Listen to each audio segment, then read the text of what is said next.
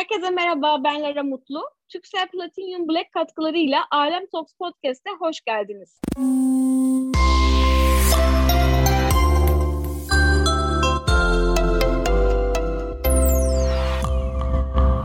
Selamlar Hayal, nasılsın? Merhaba, iyiyim Lara. Sen nasılsın? İyiyim ben de. Çok teşekkür ederim. Tatildesin sanırım şu an. Nasıl gidiyor? Neler yapıyorsun? Valla çok güzel gidiyor. İlaç gibi geldi. Uzun iki sezon sonrası ve pandemi sonrası tabii ki. Ee, kızlarla, dizideki kızlarla gittik. Bir dört gün kalacaktık. Sonra beş güne uzattık. Şimdi ben annemin yanına geçtim. Kızlar döndü. Böyle birazcık huzurlu, tatlı bir tatil yaşamaya çalışıyorum. Senin için uzun bir çalışma döneminin ardından epey keyifli olmalı. Nasıl geçiriyorsun tatilde günlerini? Yani e, genelde işte hep denize giriyorum. Elimden geldiğince işte spor yapmaya, spora devam etmeye çalışıyorum. O zaten benim için hani eğlenceli bir aktivite. E, yani tamamen yayıyorum diyebilirim ya. Çok mutluyum şu anda. Değil mi? Bazen hiçbir şey yapmadan durmak herkese daha iyi geliyor sanırım. Evet ve hani alışkanlığımızın dışında olduğu için ilk bir iki üç gün bocalarım diye düşünüyordum ama yok çok ihtiyacım varmış. Hiç bocalamadım. Hatta böyle kızlarla çok eğleniriz falan filan diye e, işte geç yatarız öyle yaparız böyle yaparız falan diyorduk ama ilk iki gün on buçukta yattık ve 13 saat uyumuşuz. wow müthiş. Demek ki bedeninizin buna ihtiyacı, ihtiyacı var. varmış aynen. Şu an kim kimsiniz? Yani annendesin şu an ama kim kim tatile çıktınız diziden? Ee, şey Sinem, ben, Hazal, Merve. Süper. Bu yazı nasıl geçireceksin? Peki hep Bodrum taraflarında mı olacaksın? Yani işte annem de burada, babam da burada. Emekli olup buraya yerleştiler. Onları da çok özledim tabii. Bu işte karantina süreçlerinde pek göremedim. Ee, bir tek annem bir ara bir İstanbul'a gelip dönmüştü. Onun dışında yani sürekli onlarla olmak istiyorum tabii. Çok özlemişim yani. Bir daha da hani sonuçta işte Temmuz ortası falan gibi bir İstanbul Film Festivali'ne döneceğim. İki tane filmim İstanbul Film Festivali'nde. Ee, Hangi yarışmada. filmler? Bir Nefes Daha ve Beni Sevenler listesi. Ee, onların gösterimlerine ve yarışmaya döneceğim İstanbul'a ama onun dışında genelde işte görüşmeler başlayana kadar hep burada olurum diye düşünüyorum. Yeni görüşmeler var mı peki ufukta? E tabii yani. ya ben şu şey sürecini çok merak ediyorum Hayal. Ee, şimdi mesela sen 6 yaşından beri oyunculuk yapıyorsun. Hı hı. Evet. Ee, hani neredeyse bütün hayatını e, setlerde geçirmiş bir isimsin. Ee, hı hı. Yani mesela şu an Türkiye'de dizilerde nasıl oluyor? Artık herhalde sen mesela e, auditionlara katılıyor musun veya direkt teklif mi geliyor? Bu süreç nasıl işliyor? Aslında ben biraz merak ediyorum. Yani mesela yurt dışında Meryl Streep bile audition'a giriyor. Öyle bir şey var. hani Ama Türkiye'de var mı mesela? Yani şeye göre çok değişir. Mesela daha önceden oynadığın bir kassa ve e, yönetmen seni biliyorsa, tanıyorsa, izlemişse ve hakimse işlerine o zaman audition istemeyebiliyor. Ama mesela hiç oynamadığın e, bir karakter yani oynadıklarına hiç benzemeyen bir karakterse audition istemeleri kadar normal bir şey yok tabii ki. Hani karışık e, audition isteyen de oluyor. Sadece yönetmen görüşmesi de oluyor. Hani direkt teklif de oluyor. Çok değişiyor yani. Peki yurt dışı yurt dışı ile ilgili senin hayallerin var mı? E tabii var, var. Ama yani her zaman bir... da böyle sağlam oynayan bir insanımdır. Yani hani hep şey düşünmüşümdür. Ee, yani benim ben Üsküdar Amerikan mezunuyum. Hani İngilizcem aslında bayağı iyi. Hatta Aşk Memnu zamanında o kadar İngilizce, Türkçe böyle karışık garip konuşuyordum ki bana dublaj yapmışlar. Gerçekten mi? Ama evet. sanırım Aşk Memnu'da herkese dublaj yapıyorlardı galiba. Ama yani herkes kendi dublajını yapıyordu. Bana hani başka bir dublaj yapıyordu. Çünkü çok böyle um, um, um, falan diye konuşuyordum. hani İngilizceye çok hakim olduğum için hani yurt dışında bir şey yapmamam tabii çok yazık olur. Ama işte sağlam oynamak istiyorum oyunu. Birazcık hani burada adımlarımı doğru atmak istiyorum diyorsun. Yapıp, Evet, çünkü çok ciddi bir kur farkı olduğu için hani birazcık burada sağlam alıp kendimi ondan sonra böyle bir risk almayı tercihim tabii. Çok haklısın. O zaman biraz en başa hatta çocukluğuna dönelim mi? 6 yaş çok erken bir yaş. hani Ruhsar'la e, evet. dizi hayatına başladın. Yani nasıl oldu? Evet. İlk o günlerden bahsedip anlatabilir misin? Nasıl bir çocukluk Tabii. geçirdin? Ne oldu da oyunculuğa başladın? Onu dinlemek isterim senden. Yani ben sürekli hani vardır ya böyle çocuklar ailesini toplayıp kitleyip sürekli bak annemin taklidini yapacağım bak babamın taklidini yapacağım falan sürekli böyle yapan biriydim zaten. Ee, Rusları o zamanlar benim babam reklamcı bu arada. Ee, onun da işte bir takım reklam görüşmeleri oluyordu işte çocuk kaslarına beni götürüyordu ben çok ısrar ediyordum. Ee, hatta Halit Ergenç benim babamı oynamış aslında mali şeyden önce Ruslardan önce ilk o var sanırım. Doğru hatırlıyorsam. Böyle bir reklamda Halit Ergenç'in babamı oynadığını hatırlıyorum. Onun dışında bir şey hatırlamıyorum. Çok küçüktüm. Evet evet. O Ay, reklam hala galiba. YouTube'da bir yerlerde var. Çok saçma. Ha, Ee, şey, evet hatta hangi reklam tekrar karşılaşınca e, Demir Bank diye bir şey olması lazım. Şu an yok sanırım artık öyle bir şey ama Demir Yatırım falan öyle bir şey. Ee, babam yazmıştı Hı hı. reklamı. Ben de böyle çok ısrar etmiştim. Beni de götür, beni de götür diye audition'a. Sonra oldu. Ee, ve işte yıllar sonra Muhteşem Yüzyıl'da karşılaşınca o da hatırladı hatta. Çok tatlı olmuştu. Ee, ilk başta öyle başladım. İşte o Gerçekten oradan çok şeker bir tesadüfmüş. Evet evet. İşte oradan kazandığım parayla bisiklet falan almıştım. Dedim bu işte para da var güzel. İnanamıyorum. Bunu 6 yaşındayken mi söylemiştin? evet evet benim kafam Bu işte para da var güzel. Evet. kafam hep şeye basardı benim yani. Hani böyle istediğim şeyi almak istiyorum. İşte zaten bir yere girdiğimde pembe ve simli ne varsa onu almak istiyordum. Hmm, Annem bana bunu aldırmıyor. Bu neyle alınıyor? Para. Tamam benim para kazanmam lazım. Hani şey böyle söyleyeceğim. sürekli- Ben senin oyunculuk değil ekonomi okumanı beklerdim. matematiğe çok aşırı kafam basmadığından belki de hani çünkü şey lisede e, eşit ağırlık seçmiştim ama bütün matematik derslerinden kaldım. Öyle bir şey. Benim de öyleydi. Peki bir şey söyleyeceğim. Ruhsar, Ruhsar'a girdin. Aşırı eğlenceli bir diziydi. Ben kendi ço- ya, aynı yaşlardayız seninle. Hı. E, ben hala Ruhsar'ın sahnelerini hatırlıyorum yani kesin Ben de. kesin. E, çok sevdiğim bir diziydi. Nasıldı oradaki deneyimin 6 yaşındaki hayal olarak anlatır mısın bize? Yani Tulu Çizgen benim annemin çok yakın arkadaşıydı. Bir gün Bodrum'da otururken ben böyle ruhları obsesif bir şekilde izliyordum. Böyle onunla ilk defa tanışacaktım galiba. Ee, üzerime böyle beyaz çarşaflar geçirip aşağı inip böyle Rusların şeyini, jenerik müziğini söylemeye başlamıştım. O da böyle aa işte ben onu sete götüreceğim falan filan dedi derken bir baktım setteyim hani. Çekimdeyim. Ben gerçekten insanları darlayarak oyuncu olmuşum. çok tatlı. çok istiyordum yani. Ondan sonra ve çok güzel olduğunu hatırlıyorum. Böyle şeyden çok etkilendiğimi hatırlıyorum. Mesela işte e, kanatlar, kostümler, makyaj, işte o, o, o ya ışıklar falan bana çok büyüleyici gelmişti ki hala yani hala çok severim. Kesinlikle öyle. Peki sonra bisikletini aldın. Para kazanmanın o tatlı e, heyecanını yaşadın ve sonra ben hep bu işi yaparım aklıma yattı mı dedin? Evet yani başka bir şey pek hani yani müzik de tabii çok sevdiğim bir şey ama ikisini hani böyle kafamda bir tuttum hep. Yani müzikalde mesela benim en çok sevdiğim türdür film türünde. Hani oyunculuk ve müzik benim için hep böyle paralel gitti. O yüzden bir seçim yapma gibi bir şey gereği duymadım. Ee, ama yani hep biliyordum yani oyuncu olmak istediğimi herhalde. Yani o, o açıdan çok şanslıyım. Bence de çok şanslısın çünkü insanlar gerçekten üniversite bitirip hala ne yapmak istediklerini Evet. çoğu zaman bilmiyorlar. Sen çok küçük yaştan itibaren en azından bunu biliyorsun. Çok Evet, önemli bir şey. Hayatta ne istediğini bilmek. Yani Peki sonra? evet hiç öyle şeyim olmadı. Ee, kafa Lise karışıklığım yılların- olmadı. Ay, lafını kestim çok özür dilerim. Belki burayı Yok, keseriz. İlkan'cığım. Şey, e, peki sonra lise yılların nasıl geçti? Üniversite hayatın, kendi evine ilk ne zaman nasıl taşındın? Yani lise hayatım aşırı eğlenceli geçti. Hala böyle lisedeki arkadaşlarımla çok hani yakınızdır. Ee, lisede de işte hep ya, ya dans takımı ya işte müzik kolu ya oyunculuk dersi falan hep öyle şeyler vardı hayatımda. Ee, sonra lisede Aşk-ı Memnu oldu zaten. Ee, ben de bizim liseyi ayarlamıştım böyle hani bir şekilde tesadüfen işte bizim lisede olsun falan dedim. Hakikaten bizim müdürle konuştum. Sen beni o da olmasını sağladın falan. Hem de bizim okulda olunca o da çok eğlenceli oldu. Hani okuldaki arkadaşlarım da sürece dahil oldu. Ee, o açıdan da güzeldi. Sonra Evet hem hem sen Sen Benoît'da okuyordun hem de dizide e, şey Sen Benoît'daydın. evet, yani şey- ve o sahneler çok meşhurdu. O, o sizi hani okuldan almaya geliyorlardı vesaire dizide. Aha, Aşkı Memnu'da. Evet. Çok, bu da çok tatlı bir tesadüf. evet evet çok tatlı bir deneyimdi o. Ee, Peki sonra sonra? işte sonra bir ara bir kafam karıştı. Yani şöyle olur ya işte arkadaş baskısı gibi bütün arkadaşlarım işte ÖSS'ye girmeye başladı. Ee, ve işte bütün arkadaşlarım aynı okula girmeye çalışıyorlardı. Ben de tabii arkadaşlarımı çok sevdiğim ve onlardan kopmak istemediğim için ben de yani e, aynı okula girmek istedim onlarla. E, tasarım okumaya başladım bir sene. O, o tasarım okurken işte yani ÖSS'de tiyatro okumak istediğimi bilmeme rağmen işte o son senenin baskısıyla bir şekilde daha bir akademik başarı peşine düştüğüm bir sene oldu.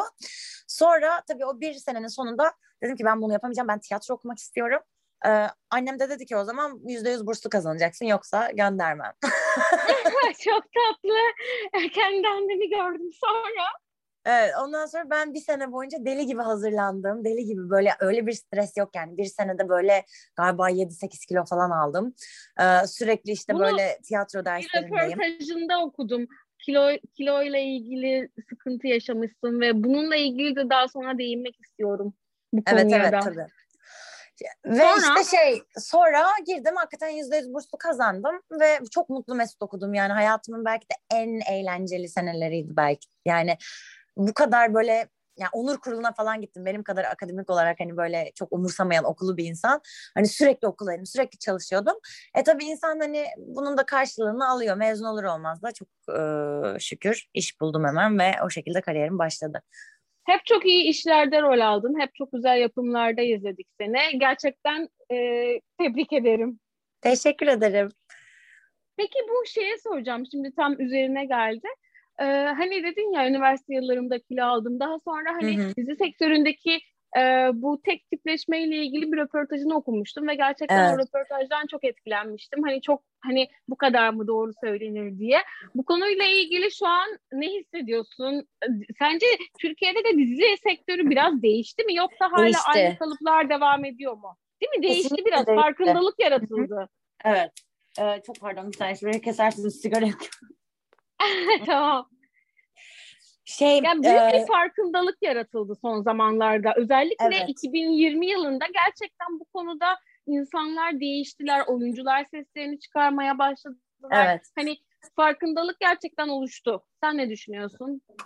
Yani şöyle be, bence benim gözlemime göre e, ufak tefek cinayetlerde Aslan Gürbüz'le beraber de, böyle değişme bir sıçrama oldu yani e, Merve Aksak karakteriyle. Çünkü hani inanılmaz güzeldi ve çok güzel oynuyordu ve karakter inanılmaz tuttu. Ama hani tırnak içinde dizi sektörüne göre diyorum yoksa bence gayet normal ve çok e, güzel bir vücudu var. Ama hani dizi sektörüne göre kilolu de, denilen bir e, kadın karakter bayağı böyle aşırı derecede sükse yaptı. Kesinlikle. Ondan sonra insanlar bence anlamaya başladı ki bunun bununla bir alakası yok. Mesela Açelya'da hani ben Mucize Doktor'a başladığımda bu halimden herhalde bir 7-8 kilo fazlaydım. Ve yani MF'nin aldığı şey de e, risk de yani çok cesur bir risk bence. Onlar da şey dediler hayır abi bu kız bu karakteri iyi oynuyor ve işte biz onu güzel buluyoruz ve hani e, karakterin altından kalkabileceğini düşünüyoruz. O yüzden bu rolü ona vereceğiz dediler. Ve nitekim hani gerçekten o karakter de sükse yaptı. Yani bence enerji çok önemli e, insanın kendi ya özgüveni çok önemli bir kere. Kendini nasıl görüyor, nasıl sunuyor. E, ve oyunculuk gerçekten çok önemli. Yani incecik olmak, 90-60-90 olmak tabii ki bu da yani bir role göre mesela model oynarsan bu rolde oynayamazsın. Karakterin gerekliliği neyse o. Ama hani bir hemşire oynuyorsan ya da işte ne bileyim herhangi bir ev hanımı oynuyorsan zaten hani 90-60-90 olmasının bir gereği yok. Bence gerçeklikten de çıkarıyor insanı. Kesinlikle öyle. Sana çok klişe bir sorum var. Oyunculukla Hı-hı. ilgili en büyük hedefin nedir? Ya benim kendimle bir yarışım var bu oyunculuk konusunda. Ya onu nasıl tarif edeceğimi bilemiyorum. Yani en büyük hedefim herhalde yani çok zekice seçimler yaptım ve kendi seçimlerimden çok gurur duyduğum bir e, filmi oturup seyretmek, kendimle gurur duyarak. Çok güzel. Peki sen kendine hep hedefler koyar mısın yoksa önüne geldiği gibi mi yaşarsın hayatı? İkisi karışık galiba. Yani daha pratik düzlemde hedef koyarım.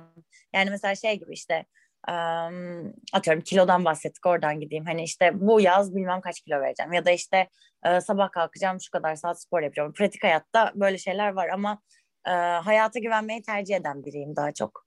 Yani ben kendimi hazır tutayım. Ben kendi enerjimi yüksek tutayım. Gelen şeyler zaten benimdir gibi bakarım daha çok güzelmiş böyle bak bir bakış açısına sahip olmak. Peki bu bakış açısına sen hep böyle miydin yoksa e, zamanla mı geldin? Nasıl oldu? Birazcık böyle mesela hayatının dönüm noktalarından bahseder misin? Gerçi en büyük dönüm noktan muhtemelen ruhsar ama yani, yani en azından dışarıdan uzaktan bakınca öyle. Eminim kendi içinde çok farklıdır.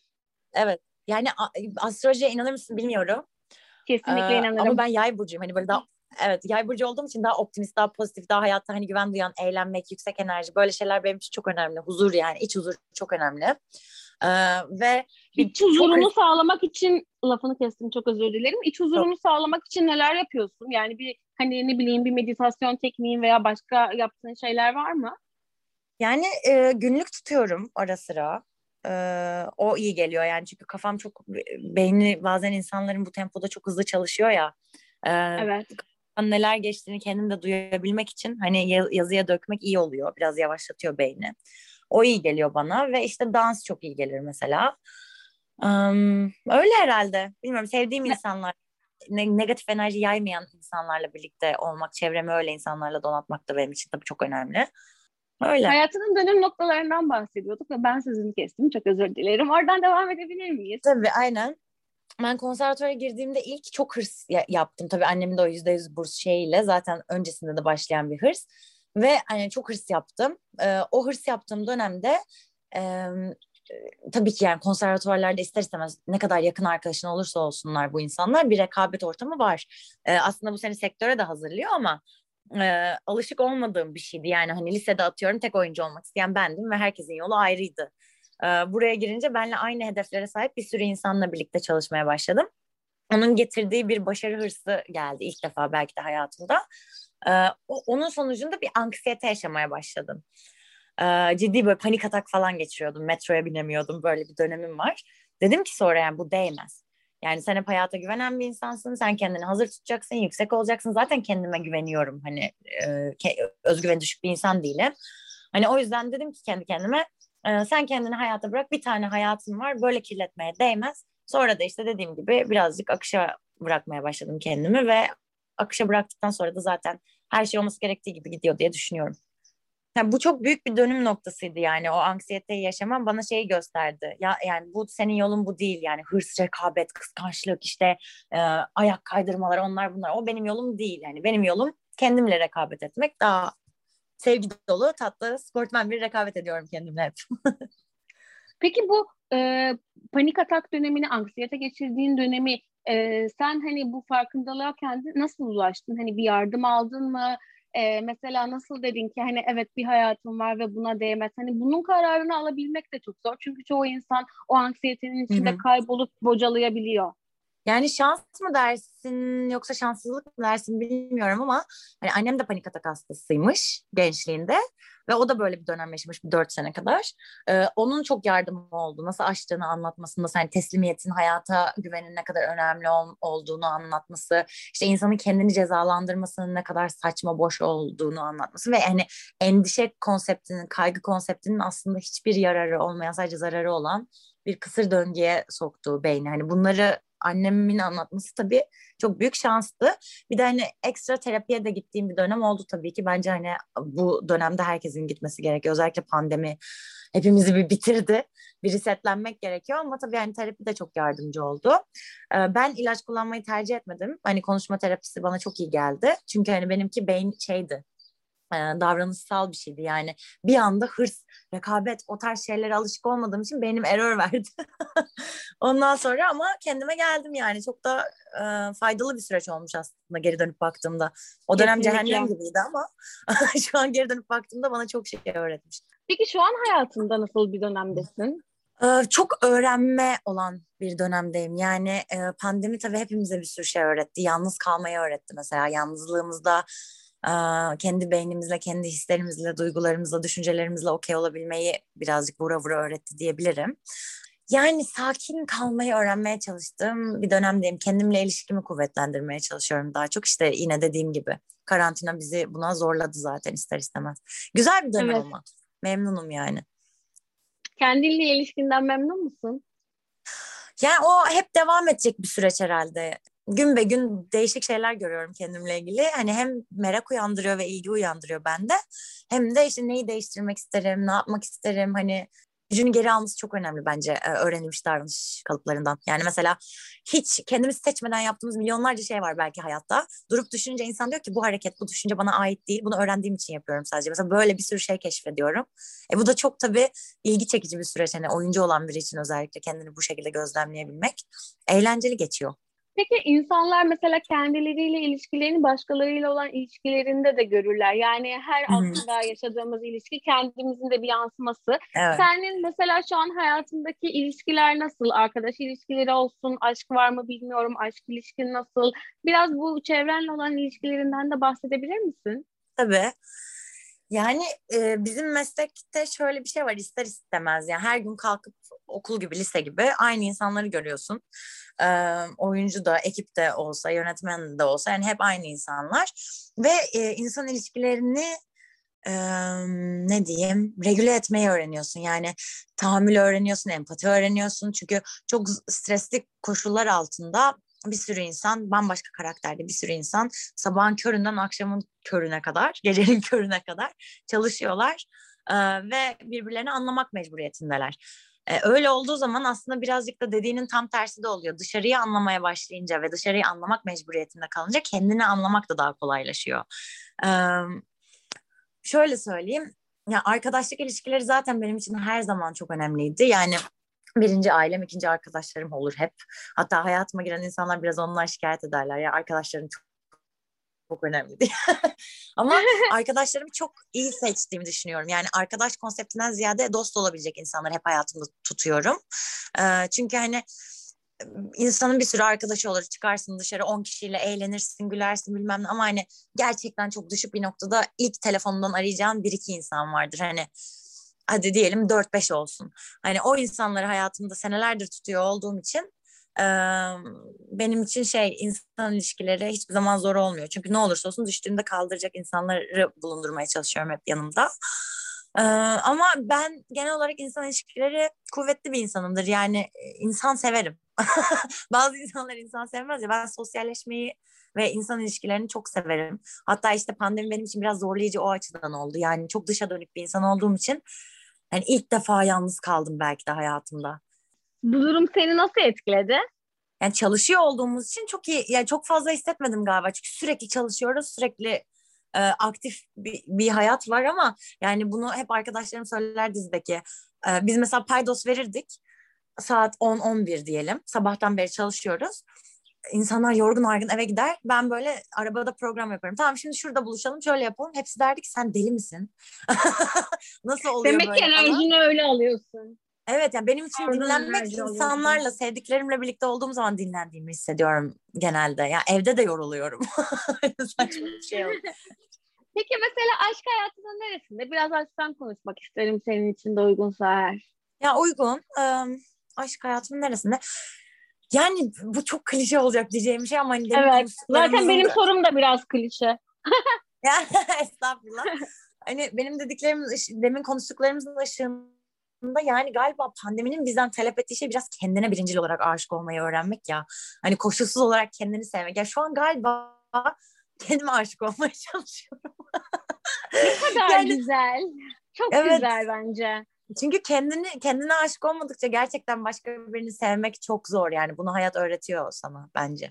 Seninle kesinlikle aynı fikirdeyim. Zaten kendini sevmeyince başkasını da sevemiyorsun sanırım. Evet ve hani kendini sevmeyen insan sevgiyi hak ettiğini de düşünmediği için karşıdaki seni sevse bile nafile o sevgiyi hissetmiyorsun. Bence de öyle. Kesinlikle sana hak veriyorum. Ee, aslında benim için dur bir kapanış yapabiliriz aslında. Benim için hani bu kadar uygun. Sen de şu an anne, şey Bodrum'dasın. Seni daha fazla Aha. tutmayayım. Ee, çok teşekkür ederim bu güzel yanıtların için ve tatlı e, sohbetin için. Ben teşekkür ederim. Çok güzel sorular sordun.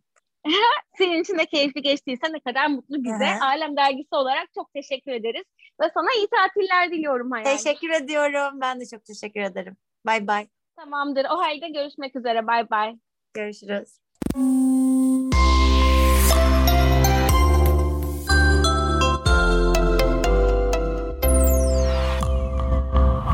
Ececiğim hoş geldin. Yüksel Platinum Black katkılarıyla gerçekleşen Alem Talks Podcast'i dinlediğiniz için teşekkürler.